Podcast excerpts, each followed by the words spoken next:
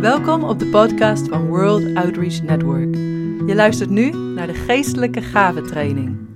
16 unieke en inspirerende lessen over de gaven van de Heilige Geest die je leven gaan veranderen. Bij deze training hoort een werkboek dat onder het kopje Media gratis gedownload kan worden op onze website www.worldoutreachnetwork.org. Ik wilde nog even tijdens aanbidding, dan spreekt God vaak en dan geeft hij indrukken. En een van de eh, beelden die ik kreeg was van verschillende fruit en groenten. En deze training hebben we het over de gaven van de geest. En we gaan heel systematisch alle negen door. Kun je in je map lezen, alle bijbelteksten erbij. En als ik het omhoog hou, wat is dit? Fruit of, fruit of groente? Fruit. Lastig. Groente. Groente. Groente. Groente. Tomaat. Groente. Ja? Oké. Nou, in ieder geval de tomaat twijfelen sommige mensen al. En als ik jullie iets heel nieuws zou voorhouden. Nou, wij hadden in Cyprus granaatappels of je hebt eh moesterbeer, je hebt allerlei soorten dingen. Dan is het al meer onbekend. En zo is het ook met de gaven van de geest. Sommige zijn voor jullie meer bekend dan andere. En het doel van deze training is niet dat je ze allemaal heel goed op een rijtje hebt en dat je alle eh, rijtjes kan noemen van er zijn drie gevolgen, drie dit. Maar het doel is dat je Gods hart beter leert kennen. En alle cadeaus die hij wil geven zijn voor jou om te gebruiken. En ik zag dat beeld alsof God als een vader aan het koken was. En alsof hij zei, mijn kinderen, kom aan de tafel. En hij maakte een hele grote ovenschotel met, met heerlijke mengsel van, van eh, uien en groenten, tomaten. Door, en er kwam een heerlijke geur. En dat God zei, van ik verlang ernaar om je mijn goedheid te laten zien. En ik heb zoveel goedheid voor mijn kinderen. Dus ons verlangen is ook echt dat je Gods hart gaat leren kennen. En, en dat we zo systematisch door de gaven heen gaan, is als het ware alsof je zegt: hé, hey, kijk, er is ook een courgette en dit en dat kan je ermee doen. Iets wat je misschien nog onbekender voor je, voor je is. En, en dan geven we je een oefening van ga daar eens mee aan de slag. Maar het hele doel daarachter is dat je Gods hart beter leert kennen. En dat je in, in een levensstijl komt waarin al die, al die heerlijke smaken van wie God is tot uiting komen. En een van de hele mooie daarvan is de werkingen van krachten. We gaan met deel 12 nu aan de slag. Werkingen van krachten. En dan gaan we gelijk eens even kijken naar hoe dat er staat in het Grieks. Werkingen van krachten. In sommige vertalingen is ook wel working of miracles in het Engels. Maar de twee woorden die in het Grieks die worden gebruikt is energema. En dat betekent eigenlijk werkingen. Of, maar het kan veel meer dan dat betekenen. Het kan ook wel initiatief of activeren of uitlokken, veroorzaken betekenen. Dus laten we even het woord activeren pakken. Het woord dynamisch is veel bekender. Daar komt bijvoorbeeld ons woord dynamiet vandaan. Dynamiet, power, vuurwerk, explosies. Nou, dat woord wordt vaak gebruikt voor de kracht van de Heilige Geest in het Nieuwe Testament.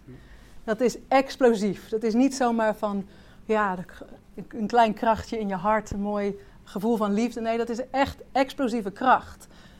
Uh, scheppende kracht, het straks over hebben. Maar dynamisch, dat woord kan vertaald worden met kracht, maar ook met wonder, met bekwaamheid, bevoegdheid heerschappij. Heerschappij is een heel mooi woord, want het laat zien hoe God wil dat wij als zijn kinderen leven, met een stuk autoriteit. En dan kun je dus het uh, woord werkingen van krachten kun je ook vertalen met het activeren van heerschappij. hey, dat klinkt ineens weer heel anders, hè? Working of miracles, klinkt een beetje, ja, groot nog, vaag. Maar het activeren van heerschappij, dat is dus één van de gaven die God wil geven en die ook specifiek in jouw leven zichtbaar kan worden. Dat jij gaat wandelen in die autoriteit van God en zijn heerschappij gaat brengen hier op aarde. Nou, als je een simpele definitie op wil schrijven van wat zijn nou de werkingen van krachten. Het is een demonstratie van Gods kracht die natuurwetten trotseert. Dus werking van kracht is een demonstratie van Gods kracht die natuurwetten trotseert. En met dit cadeau, met deze gave van de Heilige Geest, krijg je als gelovige eigenlijk uh, het vermogen om net als God te preken en te handelen. Hè? Dan komen we weer bij die heerschappij. Je krijgt even een soort upgrade. Je gaat even niet op gewoon je kleine menselijke niveau, maar je gaat echt even vanuit zijn positie van autoriteit ga je handelen en spreken. En dit is dus een cadeau van de Heilige Geest. En je neemt daar ook mee een stap van geloof.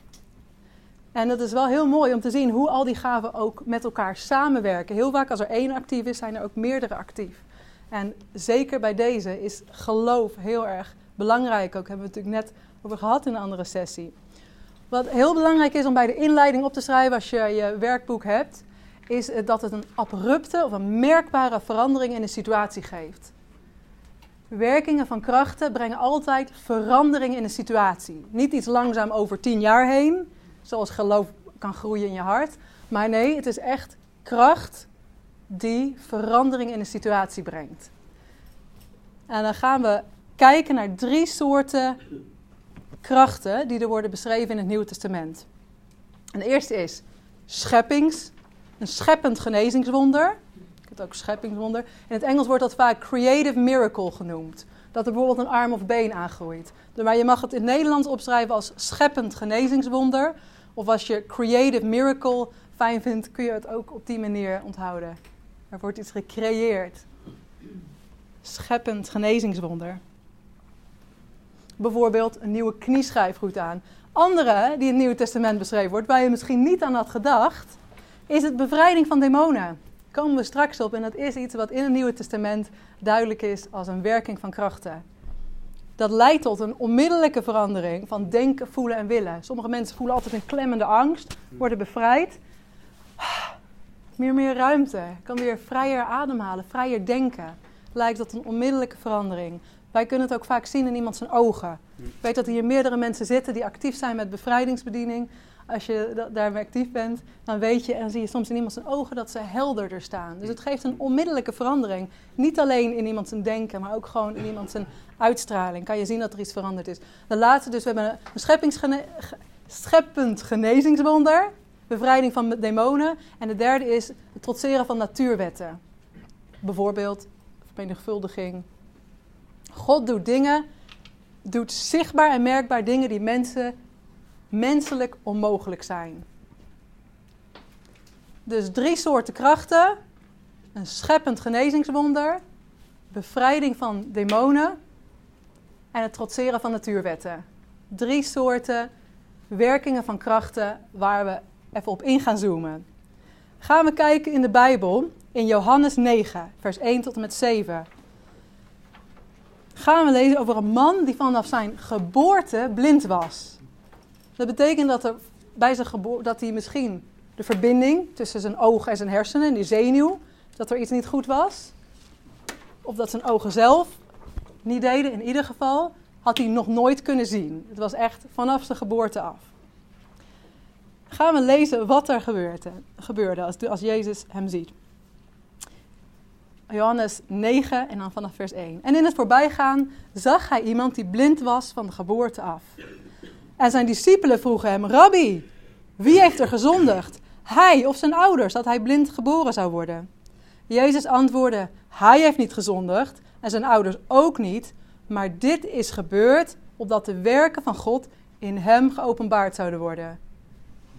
Ik moet de werken doen van Hem die mij gezonden heeft. Zolang het dag is en er komt een nacht waarin niemand kan werken. Zolang ik in de wereld ben, ben ik het licht der wereld.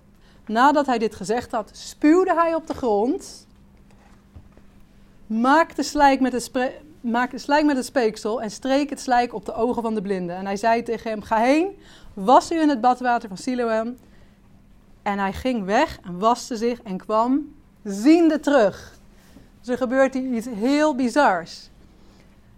Jezus ziet die man en weer, hij ziet niet met de natuurlijke ogen. Hij ziet niet een stumpert. Van, oh, die man kan niet zien. Nee, hij ziet een kans waardoor God verheerlijkt kan worden. Hij kijkt met die ogen van geloof. Hij ziet, God kan hier iets machtigs doen. En daar komt hij ook nog letterlijk op in. Hij gaat niet op die discussie in wie er gezondigd heeft. En nogmaals, dat is voor ons allemaal belangrijk dat we niet ons laten afleiden. Als we bezig gaan met het gaven van geloof, is het heel makkelijk om in ingewikkelde discussies. Waarom geneest iemand wel, waarom geneest iemand niet? Wie heeft er gezondigd, wie heeft er geloof? Kun je soms rustig even in je, in je eigen tijd aan de Heilige Geest vragen om verheldering. Maar ga daar niet over in discussie, want het leidt vaak tot afleiding. En wat God wil, dat zie je hier duidelijk. Hij wil niet die discussie, wie heeft er wel gezondigd en wie niet. Dat is voor hem niet de essentie. Voor hem is de essentie dat God verheerlijkt gaat worden. Dat God een wonder kan doen. En Jezus maakt daar ruim baan voor. Hij gaat niet in op de discussie en laat ze daardoor afleiden, maar zegt: Ik kies om ruimte te maken voor Gods geest. En ik stel me dat zo voor dat, dat Jezus zelf in zijn geest, als het ware een antenne, geestelijke antenne, aan het voelen was: Vader, wat wilt u doen? Hoe wilt u dat ik hem genees? En je ziet, we hebben we vanmorgen ook verschillende genezingen gelezen op een verschillende manier. Door olie, door Jezus' woord, door handoplegging en zonder handoplegging. En gewoon terwijl er mensen aan het horen waren, zonder dat er direct contact was, werden er mensen genezen. Maar wat voor manier kiest Jezus hier? We hebben het hier dat Jezus kiest ervoor om spuug te gebruiken en zand. Dus gewoon modder. Ik heb aan dit voorbeeld tijdens corona een paar keer gedacht. Ik denk, je kunt eigenlijk nu niet meer gewoon als Jezus functioneren. Stel je voor, je mocht nog niet eens iemand aanraken. Laat staan dat je spuug op iemand zijn oog ging smeren. Wat heel apart is aan dit verhaal, hij gaat helemaal tegen de menselijke logica in. Want wat zou er gebeuren als ik ehm, spuug pak, modder, en dat op je ogen smeer? Zou de meest... Kun je ontsteking van krijgen. Dus volgens de natuurwetten zou je daar eerder ziek van kunnen worden en blind van kunnen worden dan dat je ervan genezen wordt. Maar bij God werkt die logica dus niet zo. Want in plaats van, van dat hij er uh, ziek van zou worden, wordt hij er juist gezond van. Dus Jezus' daad van geloof gaat recht tegen de medische wetten in. Hij spuugt op de grond, maakt een modderprutje en smeert dat op de ogen van de blinde man. Nou, ook weer heel opvallend. Jezus doet niet alleen een woord spreekt, maar hij doet dus een daad van geloof. Hij, ik geloof dat hij dat van de Vader hoorde. Hij deed het. Smeert het op de ogen. En wat gebeurt er dan? Is het dan af? Kan hij gelijk zien? Nee, dan geeft Jezus nog een opdracht. De man moet ook een daad van geloof doen. Ga heen en was u in het badwater Siloam. Die man doet dat, dus hij is gehoorzaam. Hij wandelt in geloof en hij kwam ziende terug. Wat we hier lezen is in vers 4. Dan gaan we bij Johannes 9, vers 4. Jezus zegt hier: Ik moet de werken doen van hem die mij gezonden heeft. Hij gebruikt hier dus hetzelfde woord als werkingen van krachten. Dus hij heeft het niet over een gewone genezing, hij heeft het over werkingen van krachten. Omdat het gaat over een scheppend wonder. Er was iets in die man zijn, zijn lichaam wat dus er nog niet was. Iets ontbrak er. Daardoor kon hij niet goed zien. Dus Jezus schept daar iets. En hij noemt het zelf ook werken. Jezus zegt zelf: Ik moet de werken doen van hem.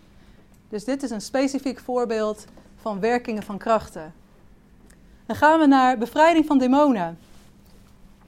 En dat lezen we in Marcus 9, vers 38 en 39. De discipelen die zijn erop uitgestuurd en die komen hier opgewonden bij Jezus. Want iemand die overtreedt de copyright rules. Iemand gebruikt Jezus' naam terwijl die niet bij de discipelen hoort. En discipelen hebben zoiets van, hè, wat, wat doet die man? Hij gebruikt allemaal Jezus' naam, maar hij hoort niet bij ons. Dus ze komen bij Jezus en ze, Johannes zegt tegen hem, Marcus 9, vers 38, Meester, we hebben iemand gezien die in uw naam demonen uitdreef. En we hebben geprobeerd om hem dat te beletten, omdat hij zich niet bij ons wilde aansluiten. Jezus zei, belet het hem niet. Want iemand die een wonder verricht in mijn naam, kan onmogelijk het volgende moment kwaad van mij spreken.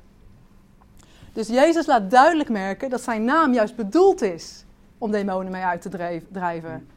Daar is Jezus' naam voor bedoeld.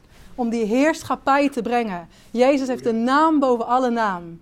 En hij verlangt ernaar dat wij dingen onder zijn naam brengen. Demonen moeten buigen voor zijn naam, moeten wijken voor zijn naam. En hij geeft die naam aan ons als gelovigen om hem toe te passen. Om daarmee dus die heerschappij, weet je nog? Werkingen van krachten kan ook wel het activeren van heerschappij betekenen. Jezus geeft zijn naam aan ons om zijn heerschappij te vestigen. En naast dat dat hij duidelijk maakt dat zijn naam bedoeld is om demonen mee uit te drijven, zegt hij nog iets heel apart. Hij zegt: demonenuitdrijving is een wonder. Lees maar, Marcus 9, vers 39. Je kunt het ook omcirkelen als je in je Bijbel of in je aantekeningen hebt. Want iemand die een wonder verricht in mijn naam, kan onmogelijk het volgende moment kwaad van mij spreken. Dus Jezus laat zien: hey, uitdrijven van demonen, dat is een wonder. Dat is weer het vestigen van die heerschappij van Jezus. En er is een verandering direct in de situatie. Dus weer, om het even te herhalen. Een wonder in deze context is je autoriteit doen gelden en heerschappij nemen over. En er vindt een merkbare, onmiddellijke verandering plaats. Vorige week hebben we bij het in de sessie over het onderscheid van geest hebben we het ook gehad over hoe demonen ons kunnen kwellen, angst kunnen geven, dwanggedrag, gedachten kunnen geven. Als die eruit worden gegooid, is er vaak een onmiddellijke verandering in ons hart. We voelen ons opgeluchter, meer helderheid. Een voorbeeld in de Bijbel is bijvoorbeeld ook uh, de man met de legioen in zich. Hij zegt zelf een legioen en Jezus stuurt ze in de varkens. Een onmiddellijke verandering treedt op in die man. Uh, zelf hebben we ook in ons leven bijvoorbeeld een, een, uh, ja, een, negatief woord, een, een soort vloek gehad. Voertuigenvloek noemen wij het ook wel. Toen we net uh, verkering hadden, toen um, zei Willem wel eens van... Ik heb ook altijd pech als er een auto kapot ging. hadden we ook oude autootjes, dat is niet zo gek. Maar door die woorden uit te spreken merkten we gewoon... hé, hey, het is ook gewoon vaak zo. En ja, toen, toen zei ik ook tegen Willem, ja, als we het blijven uitspreken, dan gaat het ook niet veranderen. En Willem herinnerde ook zich wel dat dat iets was wat al langer speelde. Toen we verkering hadden, was er een motor. Nog bij Cornelis op het erf trouwens, uren gesleuteld. En dat, dat, ging, dat ging mis. Maar dat hebben we op een gegeven moment echt verbroken. Hadden het idee dat de Heilige Geest liet zien, ik wil niet dat jij steeds uren afgeleid bent door kapotte auto's, motors en van alles. Dus hebben we dat verbroken. En zijn we echt uit gaan spreken, God, u zegent ons met auto's, dat we altijd vervoersmiddelen hebben waar we moeten komen. En we hebben echt gezien dat het gewoon instant toen veranderd is. Echt iets, een vloek die werd opgeheven en Gods zegen kwam. En we hebben zelfs regelmatig gratis auto's gekregen. We hebben echt tien auto's in totaal uh, door de jaren heen in verschillende landen gekregen of door donaties gekregen. En dat is echt, dank u Heer. Dat konden we, hadden we dus niet. Dat was niet het uh, pad wat we daarvoor hadden. Dat was echt een verandering. En God wil dat brengen. Dus vraag ook aan de Heilige Geest. Zijn er dingen die een soort systematisch misgaan in mijn leven, waar God een omkeer in wil brengen? En dan gaan we kijken naar het trotseren van natuurwetten. Dat is natuurlijk ook heel interessant als we zien dat bij God alle dingen mogelijk zijn. En een voorbeeld is daarvan de vermenigvuldigingen van Jezus. In Johannes 6, vers 9 tot 13 lezen we het verhaal van bekende jongetje met zijn lunchboxje. Die met zijn vijf broodjes en twee visjes genoeg heeft voor Jezus. En ook zo mooi hier dat Jezus hier een kind gebruikt. We gaan het lezen in Johannes 6, vers 9. Hier is een jongetje dat vijf gerstebroden en twee visjes heeft. Maar wat betekenen die voor zoveel? Zeg je van de discipelen, hè? menselijk gezien, wat heeft dat nou te betekenen voor zoveel mensen? Duizenden mensen hebben we het dan over. Ik bedoel, zelfs als, als, als wij als groep met een paar broodjes moesten lunchen, was het al krap aan. Maar stel je voor duizenden mensen. Jezus zei: Laat de mensen gaan zitten. Er, is veel gras, er was veel gras op die plaats. Dus gingen de mannen zitten, ongeveer 5000 in getal. En Jezus nam de broden. En nadat hij gedankt had, deelde hij ze uit aan de discipelen en de discipelen aan hen die daar zaten. Op dezelfde manier werden ook de visjes uitgedeeld, zoveel zij wilden. En toen zij verzadigd waren, zei hij tegen zijn discipelen, verzamel de overgebleven stukken, zodat er niets verloren gaat. Zij verzamelden ze en vulden twaalf manden met, met de stukken van, vijf, van de vijf gerstebroden die overgebleven waren, bij hen die gegeten hadden. Dus Jezus laat hier zijn geloof los op vijf broden en twee vissen. En hierdoor worden ze met factor 1000 vermenigvuldigd. Uiteindelijk voor 5000 mannen, misschien ook wel 5000 vrouwen en kinderen in totaal. Die worden niet gedoemd, maar heel waarschijnlijk was daar ook een groot aantal van. En het is heel apart, dan mag je opschrijven, Jezus die dankte voordat hij dit deed. Dus je het hele verhaal gaat lezen, zie jij voordat hij met factor 1000 gaat vermenigvuldigen, dankt hij. Nou, als je een cadeau krijgt, wanneer dank je dan? Als je het ontvangen hebt. Dus dat Jezus dankt voordat het wonder is gebeurd, is een uiting van puur geloof. Hij is zo vol geloof dat de Vader het gaat vermenigvuldigen, dat hij al dankt voordat het gebeurd is. En dat is ook echt een tip als je wil gaan zien dat God dingen kan vermenigvuldigen in jouw leven op allerlei niveaus. Is dat jij gaat danken voor wat je gaat ontvangen. Gewoon omdat jij weet dat je vader goed is. Omdat je gelooft dat hij het al heeft gegeven. Dat je alleen het ontvangen nog even moet, in praktijk moet zien. En de Bijbel zegt hierover in Marcus 11, vers 24. Als je iets aan God vraagt, geloof dan dat je het al gekregen hebt. Dan krijg je het ook. hey, dit is niet een soort lesje wat charismatische christenen hebben bedacht, omdat Jezus het een keer heeft gedaan. Nee, het staat letterlijk als opdracht in de Bijbel. Als je iets aan God vraagt, vraag, geloof dan dat je het al hebt gekregen. Dan krijg je het ook. En dat werkt zo. Dat is niet zomaar dat je dat random op alles gaat loslaten. Van, oh, ik geloof dat ik een Lamborghini wil, ik ga ervoor danken. Nee, je ontvangt ook in geloof wat God je wil geven. Dus Willem en ik hebben regelmatig, als we ergens voor gaan bidden in een nieuwe situatie, dan vragen we, waar heb je geloof voor? Wat wil God ons nu geven? En als we geloven dat, dat God ons een, woonpla- een huurhuis wil geven voor een bepaalde prijs, dan bidden we, vader, we, we hebben geloof voor een huurhuis um, waaronder de huursubsidiegrens. Hebben we gebeden dat we naar Bunschoten gingen. Vader, we vragen, we hebben geloof ervoor om u te vragen dat we een huis krijgen waarbij we huursubsidie kunnen krijgen. Wat gebeurde er? We kwamen in een huis waarbij de huurbaas zei: Ja, over de prijs, het is, het is inclusief gaswaterlicht. En jullie mogen zelf opstellen hoeveel gaswaterlicht is. En hij zei: Je kunt dat zo doen dat het net onder de huursubsidie valt. Dat was letterlijk een antwoord op ons gebed. Nou, dat is waar, wij hadden daar geloof voor ontvangen. We baden het uit. We dankten God ervoor en God gaf het.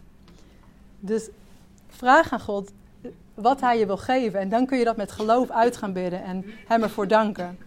We hebben ook uh, het voorbeeld genoemd van bijvoorbeeld Reese Howells, een zendeling in Wales, die uh, echt een mooi, machtige gebedsdoorbraak heeft gezien. Ook in de Tweede Wereldoorlog is hij echt een bidder op de achtergrond geweest, waardoor de geallieerden ook doorbraken en overwinningen hebben kunnen zien. Hij ging op het station al in de rij staan terwijl hij geen geld had om een kaartje te kopen. Het was een daad van geloof.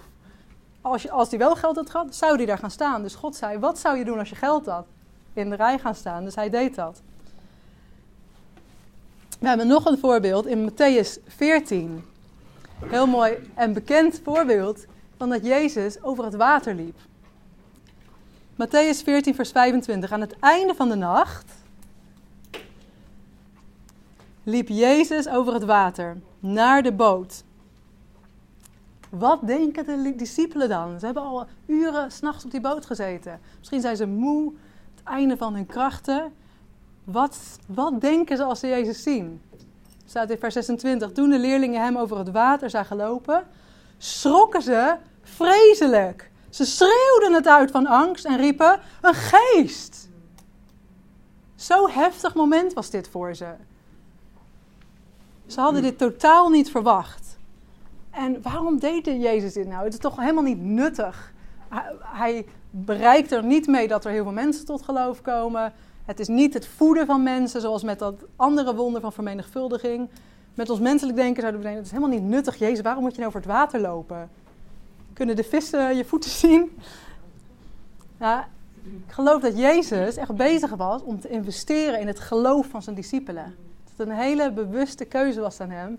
Ik ga ze laten zien hoe je die heerschappij neemt. Weet je nog? Werkingen van krachten kan ook vertaald worden als activeren van heerschappij. Jezus was aan het laten zien dat hij koning der koningen is. En dat hij autoriteit heeft over alle natuurwetten. Over het water, over de storm, over de golven. Hij laat zien dat die aan hem onderworpen zijn. En dat mogen wij ook beseffen als christen. Wij dragen Jezus' naam. En dingen van deze aarde zijn onder ons onderworpen. Als christenen, als zijn kinderen. Dus Jezus spendeerde de hele nacht in gebed. Wordt meerdere keren herhaald in het Nieuwe, Testament. Jezus trekt zich terug om met de Vader alleen te zijn. En de discipelen die proberen daar op het meer te roeien, te vissen. En Jezus had op die dag daarvoor dat, dat wonder verricht hè, van de vermenigvuldiging. Ongeveer misschien 10.000 mensen waren vanuit dat lunchboxje van die jongen gevoed. De discipelen hadden dat gezien. Dan zou je denken, dit is een enorme geloofsboost. Voor de rest van hun leven hebben ze, ze hebben dat gezien. Ze hebben letterlijk die manden opgehaald. Dan weten en beseffen ze toch dat bij God alles mogelijk is. Maar wat staat er? Marcus 6, vers 52. Zij hadden het wonder van de broden niet begrepen, omdat hun hart verhard was. Dus Jezus wist dat. God had het hem laten zien. Hey, jouw discipelen, die jij aan het trainen bent, die bij jou stage lopen, jouw vrienden, die hebben het niet begrepen. Ze hebben wel die manden opgehaald, maar ze begrijpen niet wie je echt bent. Hun harten zaten op slot voor Gods goedheid, voor zijn autoriteit, voor zijn heerschappij. En Jezus kiest er dan voor om over het water te lopen. Hij loopt over het water en die natuurwet wordt gewoon opgeheven. Hij zakt niet zwaartekracht door het water heen. Er wordt gewoon heel simpel een natuurwet opgeheven door Jezus. Wat is de reactie daarop? Matthäus 14, vers 33. De leerling in de boot knielde voor Jezus en ze zeiden: U bent echt de zoon van God. Dus de reactie op dat ze Jezus die natuurwetten zien verslaan, dat ze zijn heerschappij zien, ze knielen voor hem neer. Vol aanbidding, vol ontzag. Oh Jezus, u bent zo hoog verheven. En dat is wat Jezus verlangde. Hij verlangde dat ze zijn positie zouden zien als koning over het universum. En dat ze hem voor altijd, ook toen hij weg was, dat ze zouden weten. Dat ze nooit zouden twijfelen. Jezus is Heer over alle dingen. En Jezus wil dat ook in jouw leven, wil hij je daaraan herinneren. En wil hij dat je hem op die manier laat kennen. Dat hij echt boven natuurwetten staat, boven menselijke situaties, boven gebroken huwelijken die menselijk gezien gewoon niet meer gered kunnen worden. Boven lichamelijke situaties die gewoon menselijk gezien niet gefixt kunnen worden. Hij wil je echt laten zien, ik sta daarboven en hou aan mij vast. Hou aan mijn woord vast, dat ik in staat ben om alles te doen. Nou, wat voor ons natuurlijk de vraag is, hoe kunnen wij dat ontvangen? Nou, één keer die we al bij heel veel gaven hebben herhaald, is zorg dat je in nederigheid wandelt tegenover God. En mensen, ook heel belangrijk, is gewoon hoe jij met mensen omgaat. Jouw hart tegenover mensen laat zien ook hoe jouw hart tegenover God is. En nederigheid is een sleutel, want daarin laat je zien: God, u bent Heer, u bent koning en ik buig me voor u. Bidden en vasten. Hè? Vasten is letterlijk ook dat vernederen, je buigen voor God. En dat helpt om twijfel en ongeloof af te leggen. Wel echt een tip, als je gaat bidden en vasten, kan op heel veel manieren. Je kunt op, op uh, soep en smoothies bijvoorbeeld vasten, dat je toch kan werken. Je kunt ook een aantal dagen echt op water vasten. Ga dan tijd vullen met het luisteren naar opbouwende dingen. Bijvoorbeeld elke lunchpauze in plaats van lunchen, ga dan het woord luisteren. Of audiobijbel doen we ook vaak als we niet onze handen vrij hebben. Gewoon letterlijk het woord luisteren. Je mag het ook vragen. Het is een cadeau, een gave van de Heilige Geest. Dus je mag God erom vragen. Vraag Hem om die werkingen van kracht aan je te geven. we hadden het over dat mosterdzaadje. Het mag groeien. En heel veel van jullie zeiden, wij willen groeien in geloof. Nou, een van de manieren om te groeien is gewoon te vragen om meer. En ook meer risico te nemen. En als je deze week tijd hebt en je gaat luisteren naar God, je gaat zeggen: wat mag er veranderen in mijn leven? Waar mogen er doorbraken komen? Situaties onmiddellijk veranderen. Misschien krijg je wel gedachten over geesten die eruit mogen. God wil heel je leven lang als christen door, wil die je vrij houden. En, en keer op keer ook vrij zetten. Derek Prince, die ontzettend krachtig was in genezingsbediening, heeft nog dat hij, totdat hij 82 was, toen hij 82 was, heeft hij nog bevrijding van demonen ervaren. Terwijl hij zelf duizenden mensen heeft vrijgezet. Dus het is niet iets wat stopt. Van, oh, ik ben nieuwe christen en dan gebeurt het. Nee, het mag gewoon regelmatig een grote schoonmaak mag er plaatsvinden. Of gewoon een kleine schoonmaak, iets wat eruit wordt gezet. Dus als je deze week gaat luisteren, vader, wat wilt u in mijn leven doen? Misschien moet je dan aan zoiets denken. En handel en spreek dan op basis wat je gelooft. Ik heb bijvoorbeeld een keer een geest van aanklacht gehad. Willem en ik waren in de auto voor elkaar aan het bidden. We zeiden, hey, laten we even vragen wat God eruit wil uh, zetten. En ik kreeg in mijn gedachten geest van aanklacht. En ineens dacht ik, oh, daarom heb ik allemaal negatieve gedachten over die en die. En we hebben bij elkaar hebben we het aangesproken. We Willem wat weggestuurd, Willem met mij. En ik voelde zo'n opluchting en kon meer positiever denken over een aantal personen. Ik al een paar negatieve gedachten die steeds bleven terugkwamen. En dat mag je gewoon blijven doen. En dat is zo lekker dat God je die, die vrijheid wil geven. Dus als je deze week iets ontvangt, handel daar ook naar. Spreek het aan. Zeg geest van aanklacht, ga eruit. Of geest van twijfel, geest van ziekte en zwakte. Spreek het aan en handel er ook naar. Ook als je op andere gebieden, hè, scheppingswonderen, als er dingen in je lichaam zijn ehm, die er niet zijn, ga er tegen spreken. En ga zien dat je geloof gaat groeien. Dat is uh, het doel. Dat wij het geloof wat God in ons heeft gelegd laten groeien, zodat Hij alle eer krijgt. Bedankt voor het luisteren naar deze podcast. We moedigen je aan om het geleerde meteen in de praktijk te brengen en te delen met anderen. Ben je gezegend door het Bijbelonderwijs van World Outreach Network en wil je ons helpen om Gods woord ver en wijd te proclameren? Word dan financieel partner door het online donatieformulier in te vullen onder het kopje Project Wereld op onze website www.worldoutreachnetwork.org.